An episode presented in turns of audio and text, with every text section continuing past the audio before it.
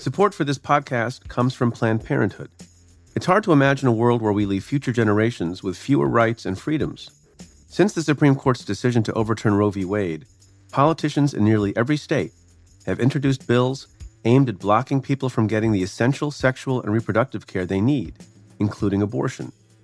Planned Parenthood believes everyone deserves access to care, and with supporters like you, they can reclaim our rights and protect and expand access to abortion care.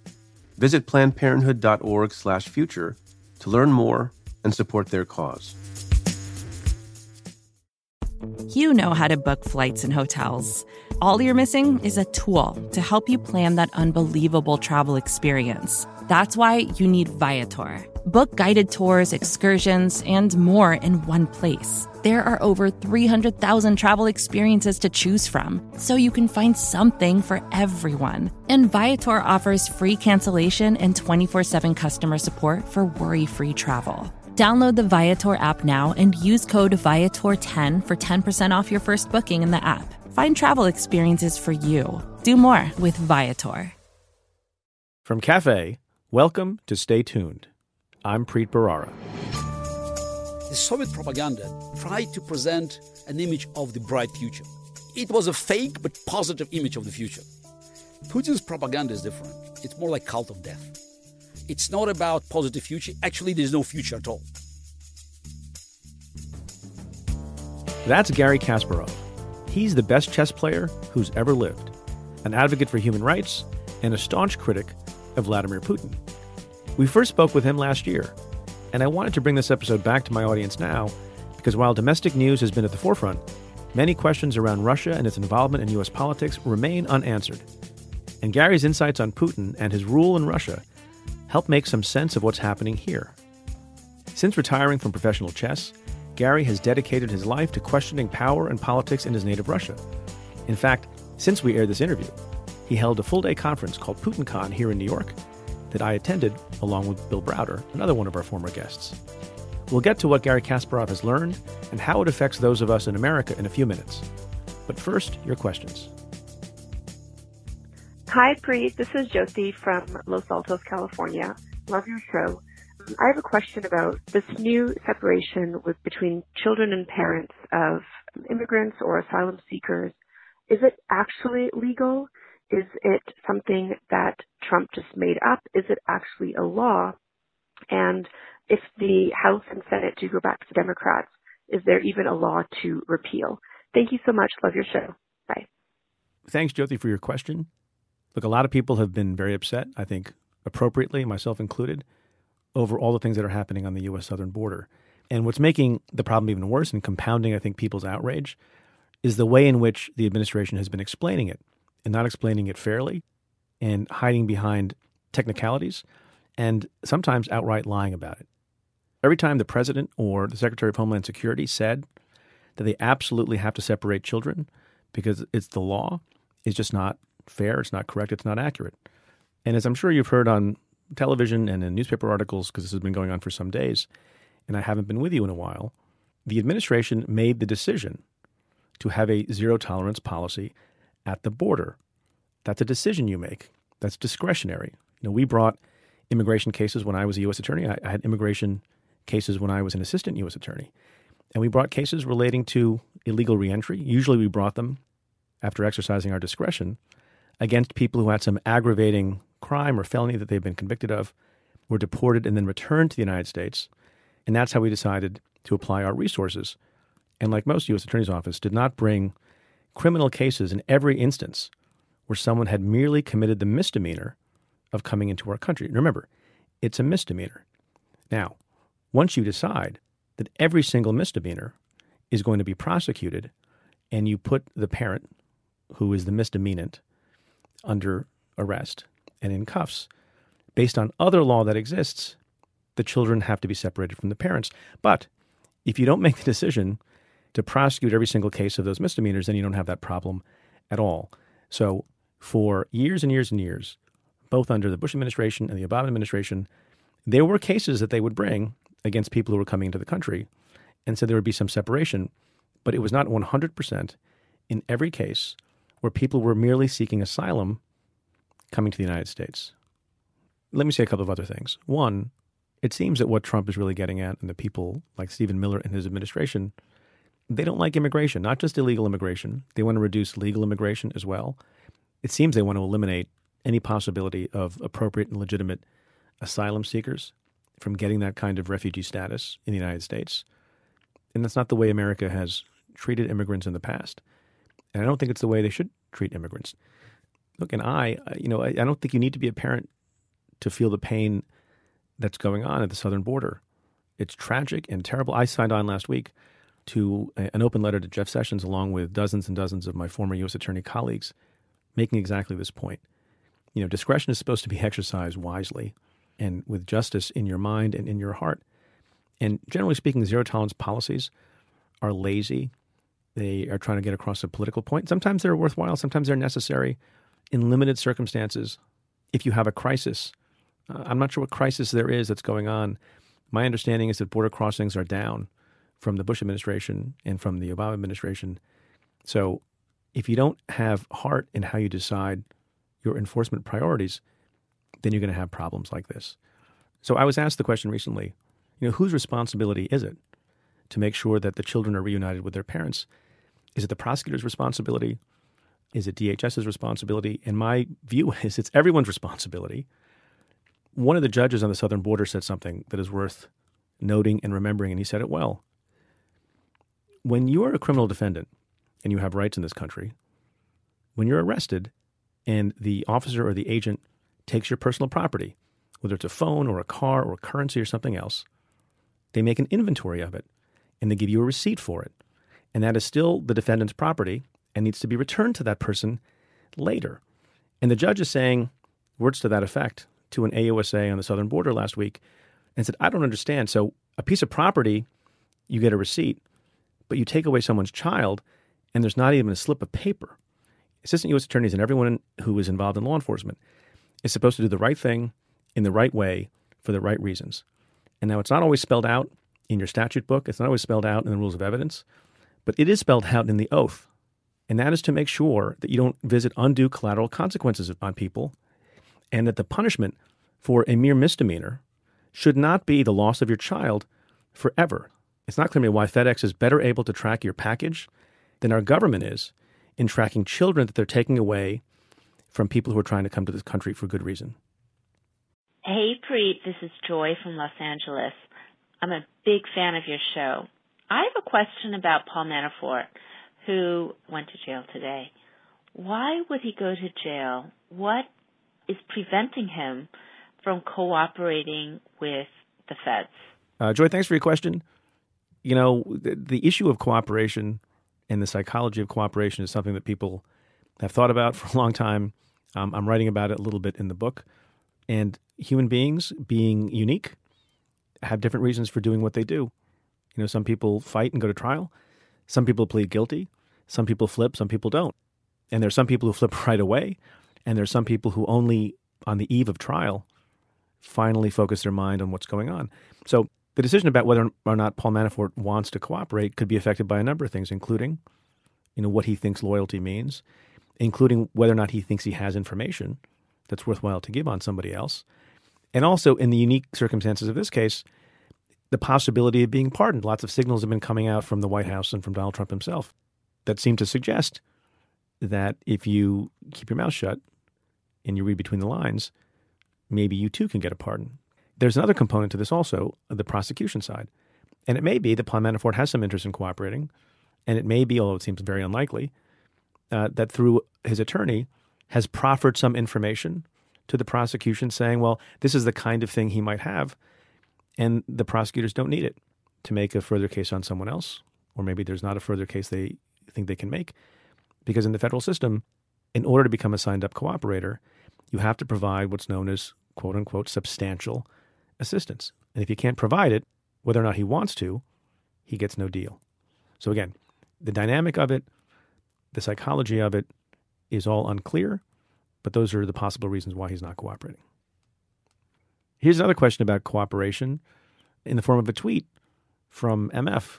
I wonder what that stands for. Uh, is it possible there are other cooperating witnesses that we don't know about? I recall reading about mafia when made men would flip, but it wouldn't be known until a trial.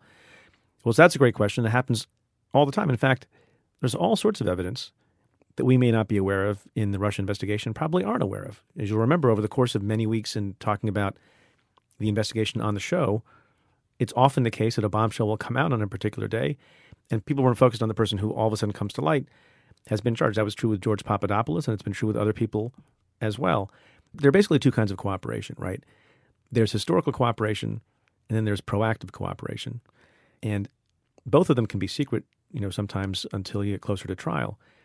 But the most important kind of secret cooperation is proactive, which occurs when, you know, law enforcement either puts someone under arrest or approaches them and says, We could arrest you, and asks them to flip in a way that they can do sleuthing and other kinds of investigative fact gathering for the prosecution without other people knowing it. And the most, you know, fruitful way that a cooperating witness can do that, so long as nobody knows that person is a cooperating witness, is to do something like make a phone call that's recorded or wear a body wire. We had case after case after case where you do that. In the mob cases, that would happen all the time, where people still trust the person, don't know that they have been approached by law enforcement, and they say things that incriminate them because they're talking to somebody they don't realize is now an arm of the government.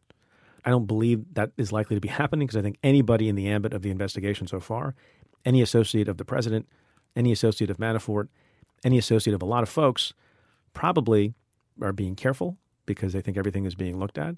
But you never know. I was surprised to see Paul Manafort engage in, in what seems to be witness tampering himself while he was on house arrest. It's very dumb.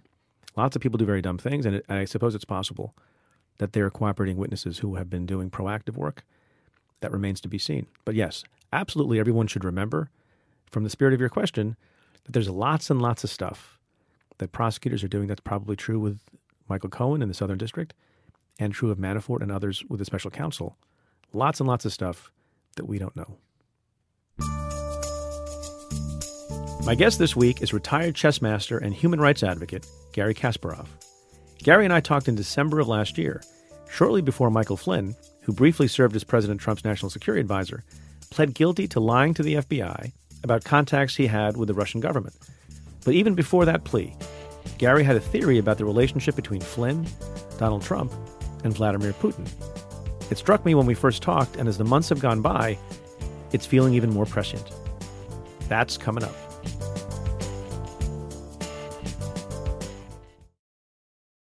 Stay tuned is supported by ZipRecruiter.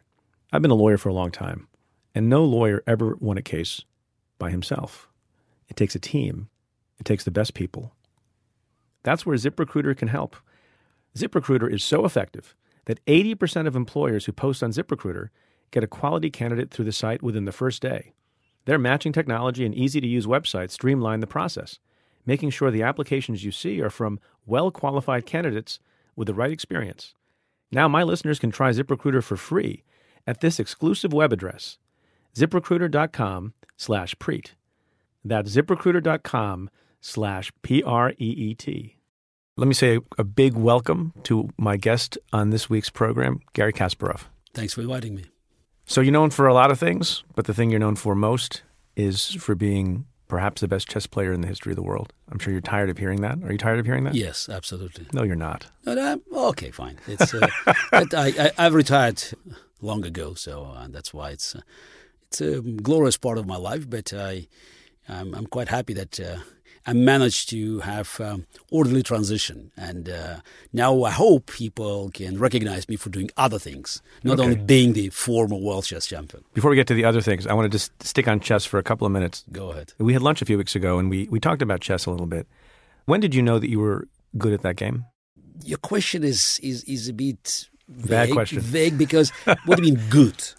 Uh, everybody could see that I was good at it uh, when I just learned how to play chess because I could uh, compete with uh, with my relatives, and then at age seven I could play well against all the kids uh, in the Pioneer Palace in the chess section in Baku. Uh, if you mean good as the very strong chess player prodigy, probably age 9, 10.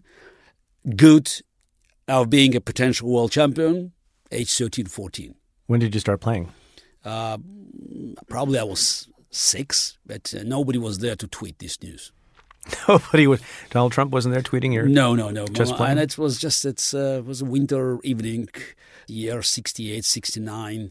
I just watched my parents trying to solve some chess problems, and I got um, infatuated with, with, with the game, and that's that was the greatest moment. So I was. I, by the way, I was very lucky that I just discovered chess at that early age, because that's where I could uh, show the greatest uh, talent.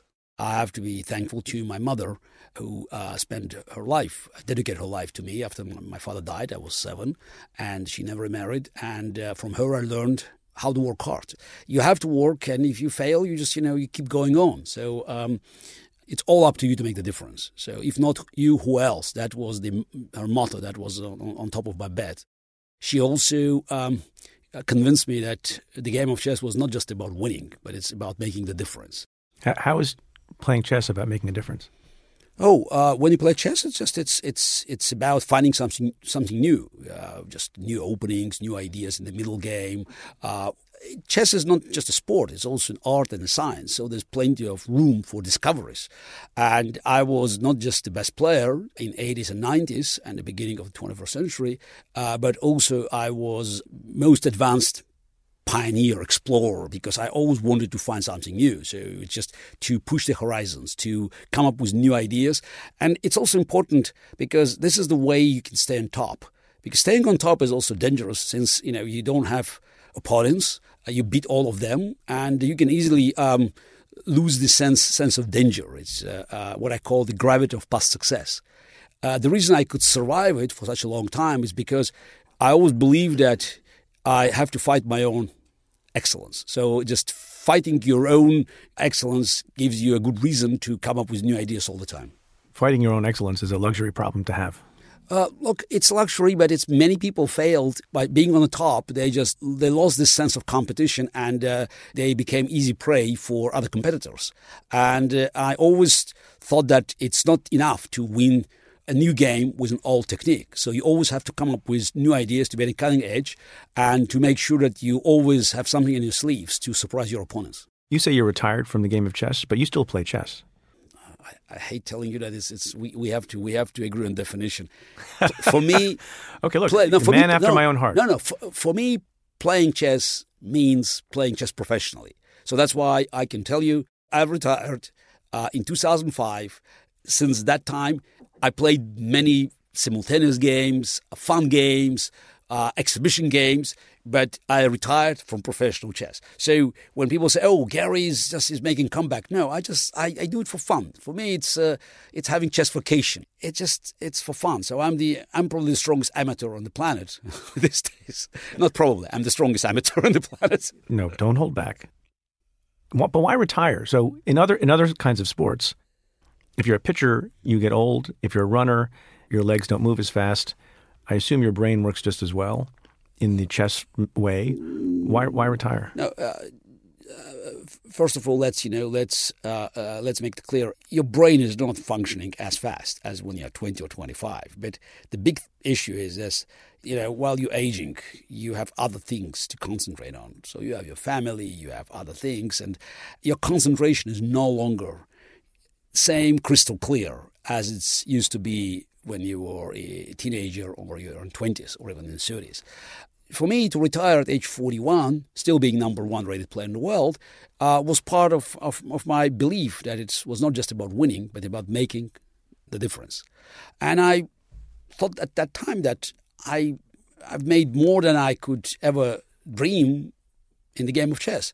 So why not do other things uh, uh, and just to try to reinvent myself? Still being in the early 40s, I had plenty of energy, and I believe that the world could offer me few opportunities to invest my knowledge, my experience, my analytical skills, um, my reputation. I'm quite happy that over the last 12 years, I managed this transition uh, just to establish myself as, as a human rights activist, as, as a writer, as a speaker, it's it's a new life. It still has plenty of chess because I keep promoting the game of chess through Kasparov Chess Foundation. Uh, but it's it's it's a new life, and it's I think it was a very good decision. Last question about chess. Before you retired professionally, you actually had a non-human opponent. You played a computer. In Quite a few, by the way. You had one that was of considerable acclaim, where you played Deep Blue in 1996. You beat the computer. Why'd you agree to do that match? I'm still thinking, sometimes just in the middle of the night, so whether uh, it was my curse or my blessing. Speaking about machines, so it's when I became world champion in 1985, machines were laughingly weak. I played simultaneous exhibition against uh, 32 computers at that time and won all the, all the games, 32 games. When I retired from professional chess in 2005, machines were virtually unbeatable. I was a world champion in this period, and I, I still think it was my blessing that I was the world champion at that time, historic moment, very narrow window where machines could compete with humans, and that's by that's by the way it happens everywhere. It's not only in chess. It's a classical algorithm. So uh, it starts with oh, it's impossible. Then machines are too weak to compete. We're still laughing at them. Then it's real competition, and then machines are far superior forever after. In many other human occupations, we'll see the same phenomena. But chess was one of the first one. You mentioned 1996. I won the match. I thought it was important for the world champion not to duck the challenge. So uh, the choice was I could be beaten. So I had the risk of being the first one to be beaten, or I had the risk of being the first one who ducked the challenge. So for me, it was not a choice. For your audience, I can give a piece of trivia that the free chess app on your mobile uh, device is stronger than Deep Blue. I want to move on and talk about Russia. We talk about Russia a lot in this country these days, and the relationship with Putin. Actually, you you know, American TV, you can hear much more about Russia than Russian TV. right? I'm sure that I'm sure that's because right. because Putin doesn't want Russian TV to talk about Russia since the situation is so bad. That's why on Russian TV they talk about America as of course arch enemy and about anything else, anything but Russia. Right. But before I get, we talk about Putin, and I know you have some views, and you're not a fan. What one day, eventually, soon, we're going to have a Putin fan on the show, but we're having some trouble finding one. Oh, I'm sure you can find one, but uh, They may I'm not come on the show. Yes, yes. The president, for example. But, but what you know, we hear a lot about the Russian government, and you know, most people have not had a chance to go to Russia.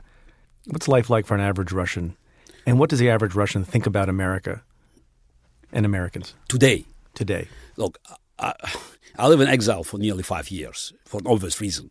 Uh, my mother still lives lives there, so uh, that's why I have some first-hand information. She's 80, uh, and um, she was born in the Soviet Union, so she lived under Stalin, under Khrushchev, under Brezhnev, uh, Andropov, uh, Gorbachev, Yeltsin. So she heard everything. So and uh, she tells me that today it's even worse than, than in Stalin's or Brezhnev's years because the Soviet propaganda, though people could see through, some of them could see through, but it tried to present an image of the bright future. So yes, we have some difficulties now, but eventually we'll, you know, we'll build communism. We'll build a society where everybody will enjoy equal rights and we'll have everything there. There will be abundance of food and, and opportunities. It was a fake but positive image of the future. Putin's propaganda is different. It's more like cult of death. It's not about positive future. Actually, there's no future at all. It's all about Russia being the besieged fortress surrounded by the by the global evil, and he, Vladimir Putin, is the only savior of Mother Russia from its multiple enemies. Uh, it's poisonous. It's it's totally brainwashing, and it's it has no positive uh, substance. Does the average Russian citizen buy it?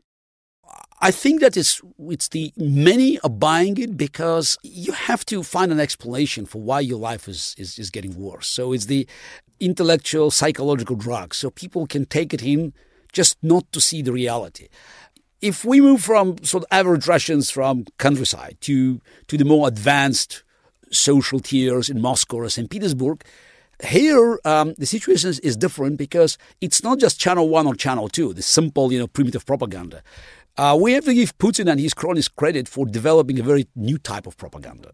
They developed great technique in, in, in selling this message in Russia by taming uh, the minds of, of intelligent people because the whole concept is simple. Truth is relative. Putin is more like merchant of doubts. Oh yes, we're corrupt, but everybody's corrupt. Right. What Yes, we're bad, but what exactly? This is whataboutism. They managed to actually become the top professionals by doing it in Russia, Then they moved from Russia to the Russian speaking neighborhood, the former Soviet Union, uh, the Baltics, the Ukraine, then to Eastern Europe, Western Europe, and of course, eventually they ended up in the United States.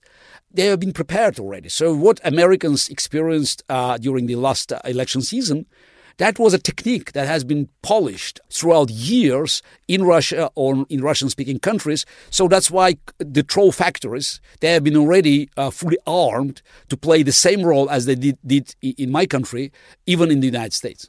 So it's no longer like the days of Pravda, where you had one state sponsored news organizations that only said positive things. Now, I've seen some of your writing on this. There are multiple news outlets, some of which in some instances are permitted to criticize absolutely to absolutely. give them credibility. Exactly exactly. Because they have to build credibility.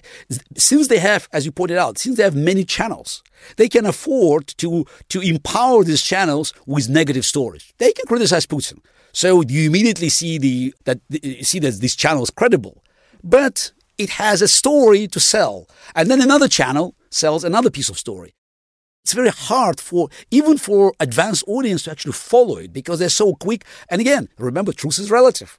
To, to show you the uh, some paradoxical uh, situations uh, in Russia that the same evening, two different channels on Russian TV presented two different versions of the MH17 being shot. One is by Ukrainian missile, one is by Ukrainian military jet. So you say, how come? Who cares? It's all about different versions. Some people heard this one, some people heard that one. We don't know what's happened. Right. It's not. It's not about pushing forward a particular truth. No. It's about it's about making people believe you can't trust in any truth. Exactly. This is it's, it's destroying the very notion of truth, uh, and of course it aims at democratic institutions because if if nothing is, is true, then everything is relative. So what's the difference between democracy and dictatorship? They're all bad. Everybody is corrupt. And you cannot take seriously even open democratic competition during the elections or the free press is not the free press because everybody is, is the same. So it's easy to poison people with the abundance of information. Do you see any echoes of that strategy of attacking the very concept of truth going on in the United States? Oh, absolutely. So uh, it seems to me that now they already succeeded in uh, in spreading doubts among American public. Uh, it's more about the partisanship than about facts. If one third of American public is not sure whether to believe a special prosecutor or Russia Today, that's already a big victory for Kremlin. When I say Russia today, of course, we can cite American media outlets that simply repeating the RT's stories. It's hard now to convince people pointing at facts. That's a big victory of Putin's propaganda machine. Is this a clever strategy? Because at base, many people they want to believe what they want to believe, and they have you know an inclination towards a particular belief. And so, if you provide them with something that they hope to be true, they'll believe it, or is it something different from that? You're right. The natural instincts of people who are addicted to certain political views to stick with with their heroes, and uh, if you feed them with the information that uh, that satisfies their interest about the outside world, they can buy it. While you have partisans on both sides, there are many people in the middle, and I think Putin's propaganda is most effective for this middle because it's about doubts. You don't want these people to actually uh, look at the facts and take them at a face value. You want them to doubt.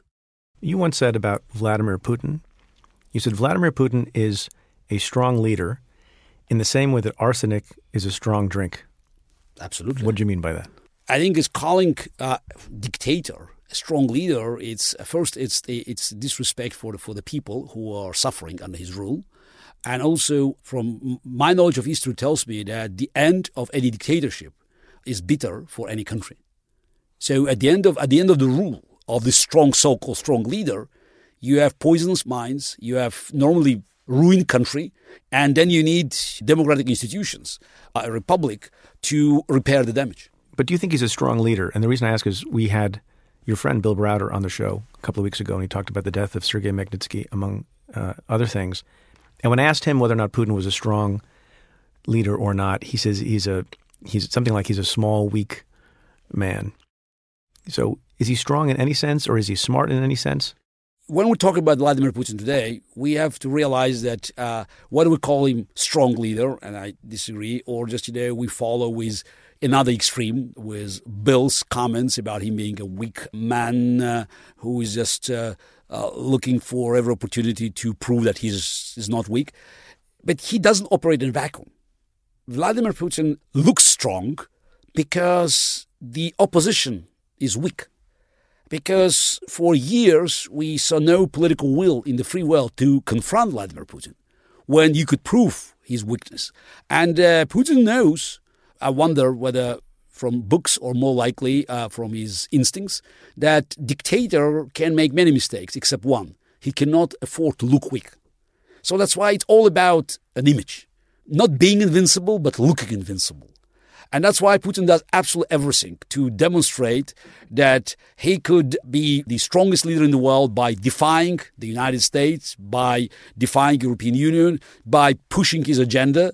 And he knows that even some relatively small victories could be turned into a major demonstration of his invincibility. But this idea that you're referring to of, of a dictator not able to allow himself to look weak, doesn't that apply to every kind of leader, a president, a senator, a governor? What what leader can afford to look weak? Now, when we talk about democracies, like in this country, I mean, we know that we have elections. If you look weak, you can lose elections, but it's a natural process. Image can be, by the way, tested by the facts. So some people can argue that facts are not facts, but still you have results. You, you have free press. If some press tells that the leader is invincible, you always have the opposite press that will will uh, tell you that the king is naked. Even if you deal with Politburo rule, like communist dictatorship, you still had certain rules within the group of the Politburo members, the, the, the, the, top communist leaders. They had to negotiate, look for some balance, and there were certain rules. Not that I approve this this this kind of this kind of rule, but but there were uh, rules of succession, and uh, they could conspire against each other, but they, they had an interest of preserving the system. Now, one man dictatorship is the most unstable and dangerous form of government. It's all about one man. Everything depends on his image, his strengths. The entire system of checks and balances built around him. It's far more dangerous and unstable than uh, any other form of dictatorship, where you have some groups, like even even the most egregious groups, uh, mafia groups, negotiating with each other. It's about one man, and we know from history that when everything was concentrated just around one man. So we ended up with, with the greatest disasters. So there are various strategies of dealing with dictatorships, and America has obviously national interests. And over time, America has dealt with Russia and the, the previous Soviet Union in different ways. And you've been critical, not just of Donald Trump, but also of the way that the Obama administration dealt with Putin and Russia. Let me quote something to you. You said, I think speaking about the reset that the Obama administration advocated with respect to Russia, you said what Obama did out of naivete and misguided ideology, Trump may do seeking profit. But both Obama and Trump enjoy announcing big deals and prioritize the illusion of success over the real thing. Why did you say that? In fact, in my book Winter is Coming, I uh, looked at the earlier presidents. So I talked about Bill Clinton and Bush 43. Um, and my argument was that since the end of the Cold War, America had no strategy, long term strategy, to make the difference, to change the world. Since mm, World War II, from Truman's administration to Ronald Reagan's administration, there was a certain consistency. There was a policy. Yeah, there were there were changes, but within within the range. You had Democrats and Republicans recognizing there was an existential enemy, and uh, it's probably it's uh, quite symbolic that the institutions built by Harry Truman by a Democrat, like CIA, NATO, National Security Council, and many others, they led to the victory in the Cold War and the Republican president. Since 1991, it was more like a pendulum. There was no strategy, so that's why Bill Clinton did little, George W. did too much, Obama did almost nothing. But is there now no strategy? But is there no strategy because all of a sudden the Iron Curtain fell, and they didn't know what the strategy it, should be? Absolutely, what should it be? Let's let's first discuss it because uh, we all made mistakes, and I, I, I can confess that in 1992 I was I was also reading the end of history of, of Francis Fukuyama with just you know with with great joy because we all expected that that's that was the end of history. Uh, let's celebrate. Let's just look in the future with great expectations. But history is not linear; it goes in cycles. It rhymes. And yes, and also the evil doesn't die. It could be buried for a while in the rubble of Berlin Wall, but the moment we lose our vigilance, it can sprout out. Going back to 1991-92, we now have to recognize that when one chapter of history is, is closed, so we have to think about new plan. And uh, United States was and still is the leader of the free world, the most powerful country in the world, and it has to come up with an idea. What is next?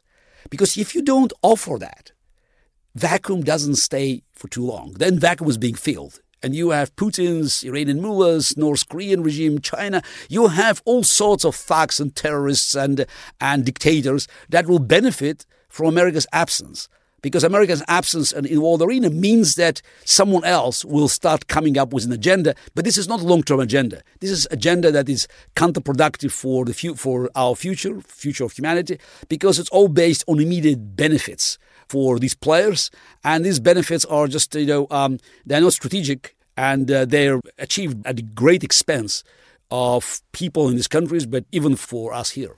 So you've established and argued pretty persuasively that there hasn't been a, a good strategy for dealing with there was no, no strategy Russia. period. It's no not- strategy not period. good. Okay. So the absence of a strategy. So let's let's suppose you're Secretary of State. Actually, let's not suppose that. Secretary of State apparently doesn't have any power and authority anymore. Let's let's suppose you're the President of the United States. I, I was not born here, so but I nor nor was I, nor was I. Um, you are charged with figuring out what the strategy should be with Russia going forward, given the history. And I know we can't solve this on a podcast, but what's your best sense of how we should deal with Russia? I hear it all the time that okay, what's now? What's now? We made mistakes. What's now? As a professional chess It's not a bad question. No, no, no, no, absolutely. But uh, as a professional player, I see that we just before we make new moves, we have to just recognize mistakes we made. So it's very important. You analyze the games, you recognize what went wrong, so how can you improve it, and then you come up with with a plan. The very important part of any plan is just to recognize that the results cannot be achieved while myself, you, whoever is in the office. This is a big mistake because when you look at the politicians, whether in this country or across the Atlantic, they all look for immediate benefits. So, how can I get something out of this plan? Now, going back to the end of the uh, World War II, so you have to come up with a plan that may work in 10 years. It's very important that we'll, we'll get consensus that certain plans will not work instantly, and most likely the benefits can be uh, by people that will follow you, even if you don't like them, because elections could bring other people in the office. If we have to deal with, I would say, existential threat, it's not the same as the Soviet Union, but it's still existential because it's even more dangerous to the very foundation of democracy. Because Putin and other thugs and terrorists, they know that they can survive only if they if they can erode the base of the free world. So that's why we recognize that whether we like it or not, in the globalized economy, we are empowering our enemies with technology invented here in the free world that they use very skillfully to undermine the very foundation of the free world. So it's a long story, but we have to recognize that we are at war. We don't like it, but we are at war because the only way for these guys to survive is to be in the confrontation with us. They cannot compete with us uh, in productivity, in innovations, uh, in social services, but they have one strategic advantage over us. They don't care about human lives. So for us, a loss of one life is, is tragic. For them, killing a million, it's a demonstration of their strengths. So we just have to recognize that it's time to utilize our resources because, unlike in, in the 40s or even earlier, we now, for the free world, have the overwhelming military, economic, and even cultural and social advantage. How we use it, how we invest uh, our capital in the future. And I think it's very important that it starts here in the United States because America should come up with a bright vision of the future. We just have to excite people about the, this, this vision. If you don't excite young people with some kind of projects, ideas, then you have Al Qaeda, ISIS, and, and other groups. Status quo always loses to dynamic ideology, even if this ideology is very unhuman and heinous. I want to talk about two entanglements with respect to Trump and Putin potentially. One is at the end of 2016, when Obama was still president, but Trump had been elected, the Obama administration decided to engage in some sanction of Russia because of interference with the election. And they took some actions against Russian diplomats. And am I right that your expectation was, and most experts' expectations were, that in retaliation for what Obama did, Putin would then retaliate in return? Um, that was a normal practice of the Cold War, and uh, uh, that would be normal. But that didn't happen. Exactly, and, and, and that's why not do normal. you think? Why do you think that's not normal? That's Yeah. this is people should realize that for Putin to stop Lavrov, Russian foreign minister, of doing it after it was announced. By the way, Russian foreign minister already announced that they would mirror American actions. and do what? No, just expel the same number of diplomats. So it's just, it's something accepted throughout the Cold War, and for Putin today not to do the same. So just to, uh, to not to respond to American hostility uh, by not expelling uh, uh, American diplomats uh, instead of inviting kids of these diplomats to a Christmas tree celebration in Kremlin. That was a show of weakness. Does, right. So that's doesn't make him. It, that is unless, the exact opposite unless, of all these unless, things we've been discussing. Unless he had something much bigger in mind. So for Putin to look weak uh, means, just for me, it's, it's that he had something else. He had he had he, he calculated that he could uh, be compensated with a much bigger uh, victory, and the only explanation is that he expected Trump to rewind this order. And the reason he believed uh, was the uh, Michael Flynn call to Russian ambassador when I think he reassured Russian ambassador that uh, Trump administration would uh, would um, not honor Obama's actions. you don't think it was a promise of a weekend at Mar-a-Lago? It was something much bigger. What is important is that Vladimir Putin believed Michael Flynn. So to me, I'm sorry, but when you say we don't have any evidence no, but he called. that Michael Flynn said that thing. No, no, it's the look. I agree. Okay, so we are just you know if, if we follow the We're allowed so to speculate on the podcast. No, That's no, okay. We can we but speculating is what we know that is Vladimir Putin stopped Russian foreign minister of doing what everybody expected him to do to expel the equal number of American diplomats. Even what In- America expected him to in- do. Everybody expected. So uh, that's already that's that's not just showing weakness, but also undermining one of his uh, most trustful cronies, who just followed the, the, the protocol. Now, we also know that Michael Flynn spoke to Russian ambassador. We don't know what he said, but he, he spoke to Russian ambassador. So I'm trying to connect these dots. You may call it speculation. So what I believe happened is Michael Flynn asked Russian ambassador to pass the message to Kremlin that new administration would go back to normal. And I think he begged him not to retaliate because that would give Trump of a better opportunity to show his, his friendship.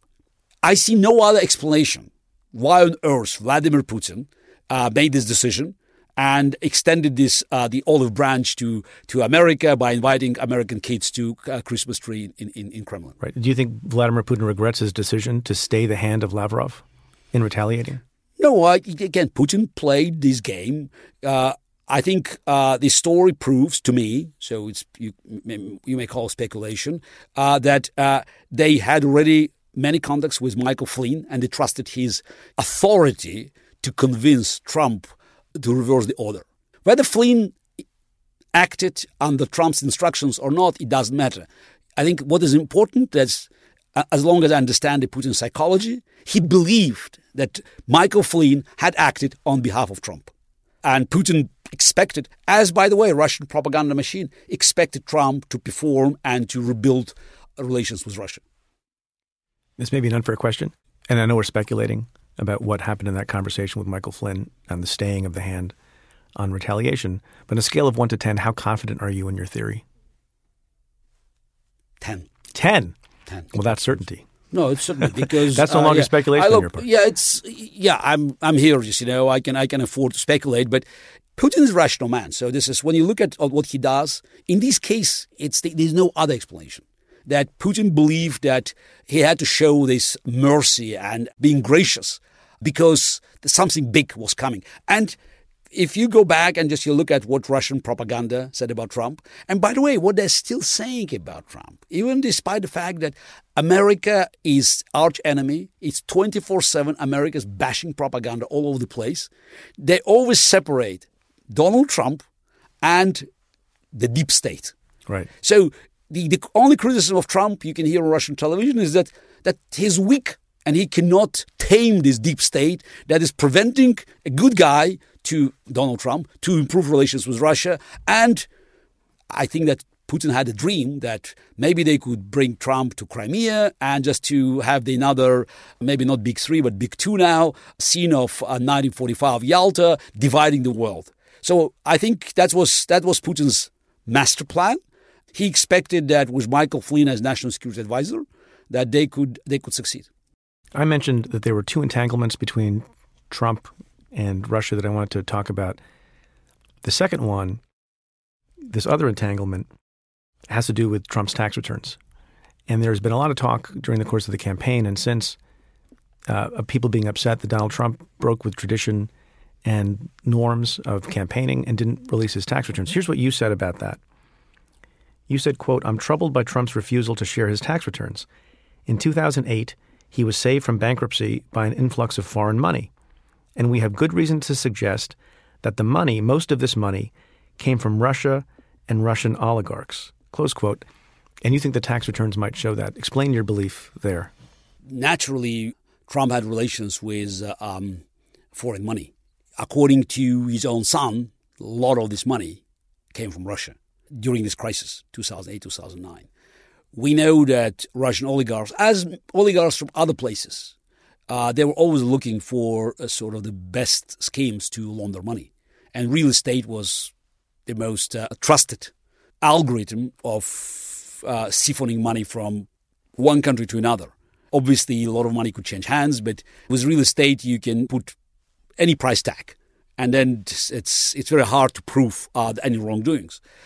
It seems to me that uh, Trump empire was an ideal target for Russian oligarchs, or ideal partner for Russian oligarchs to channel money to the United States.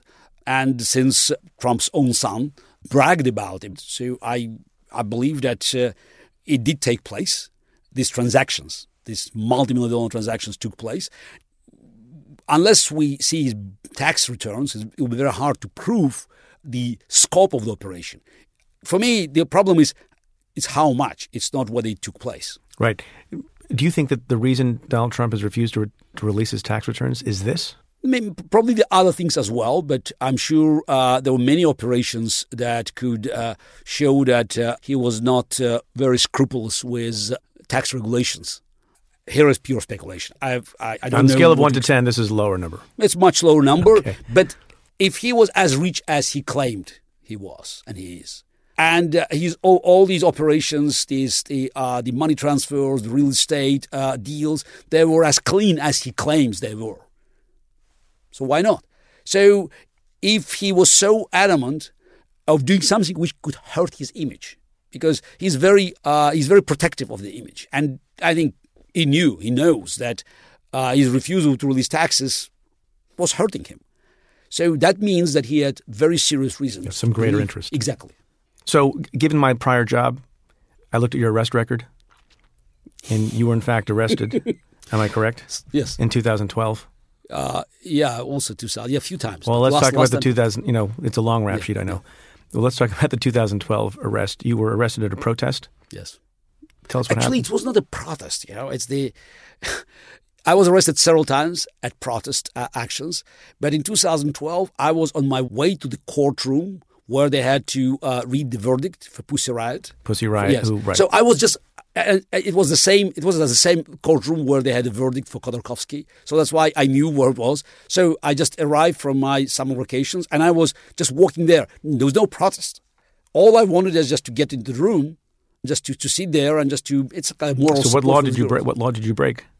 No, I, I no no. I mean, it's just I had so many journalists just you know surrounding me. The moment I was just taken away uh, and dragged by six of the riot police officers into the car, I was talking to Radio Liberty correspondent. It's just. Thanks God, you know, there were so many videos that show that I broke no laws, and it was just you know attacked all of a sudden by the riot police because they got an instruction. So, oh, it's just take this guy away.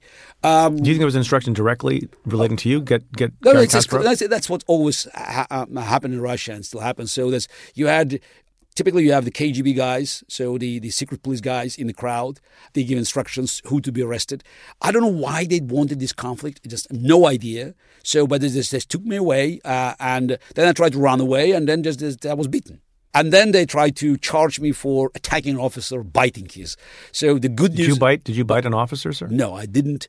I was you know, for 20 seconds uh, that I was, you know, I was lying on the floor, so I didn't even have time to to open my mouth for any actions. Now the good thing is that because there were so many cameras, they actually, you know, some journalists actually found, you know, just it's in his picture, in the pictures he made, so that the, this officer that allegedly was was beaten, he actually had this uh, this cut on his finger 10 minutes before. So that's just So good for instant replay. It's no, very helpful. yeah, it's good for it. And also, each of these 20 to 21 or 22 seconds of me just, you know, just being dragged by police and beaten. So they were recorded from different angles. But it was 2012. In, if, if the same happened today, nobody, who cares? So this is, I would be, I, I would end up in jail for five years for attacking police officer uh, who was in uniform and uh, in active duty. So you think that the justice system, such as it is in Russia, has deteriorated that much from 2012 to 2017? It's all about justice system because it was already ruined. It's about the instructions from the government because the the end of the justice system actually you know could could be demonstrated. My, my first arrest in 2007, where they they arrested me uh, again just. They did nothing illegal. And then they had a police officer testifying who didn't see me at all, who was actually, who couldn't even mention the place and the time of my arrest. And then the judge who was, uh, was hearing the case, she said, look, I trust police officer, not videos, not audios, not uh, witnesses. Trust him because he's wearing the uniform. So since 2007 in Putin's Russia, no matter how much evidence you can bring, you know, with videos, with other witnesses, it's all about police officer who has the final word. Do you miss Russia? Look, I uh, I would like to come back just to visit my mother. Uh, so just a few friends. I don't think I will go back to live there because I, I have my home here. I have my kids here in New York. But I think it's important for me just to to feel free to come back and to help my country, just to go back to normal because I believe that the future of Russia could have vital importance for the future of humanity because if Russia keeps deteriorating and creating more problems, the price we all pay could be too high. So I hope, I dream that there will be one day when Russia, instead of being the permanent source of the problem, would become the uh, rational solution for all problems. Garry Kasparov, thank you so much. Really appreciate your time here. Thank you. Well, that's it for this episode of Stay Tuned. Thanks again to my guest, Garry Kasparov. Just FYI, we're off next week. Enjoy the 4th of July. Happy Independence Day. God bless America. We'll be back with a new show on July 12th. If you like the show, rate and review it on Apple Podcasts. Every positive review helps new listeners find the show. Send me your questions about news and politics. Tweet them to me at Preet Bharara with the hashtag AskPreet, or give me a call at 669 247 7338. That's 669 24 Preet. Or you can send me an email to staytuned at cafe.com. Stay Tuned is presented by Cafe. It's produced by the team at Pineapple Street Media Kat Aaron, Chris Berube, Henry Molofsky, Jenna Weiss Berman, Joel Lovell, and Max Linsky. Our music is by Andrew Dost. And special thanks to Julia Doyle, Jeff Eisenman, Jake Maccabee, and Vinay Basti. I'm Preet Bharara. Stay tuned.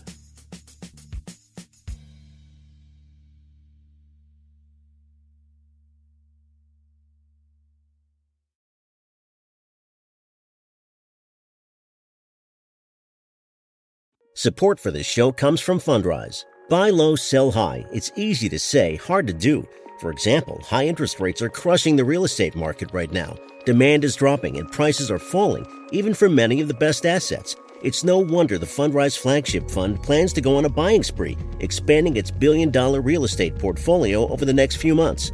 You can add the Fundrise Flagship Fund to your portfolio in just minutes and with as little as $10 by visiting fundrise.com/fox. Carefully consider the investment objectives, risks, charges and expenses of the Fundrise Flagship Fund before investing. This and other information can be found in the fund's prospectus at fundrise.com/flagship. This is a paid advertisement.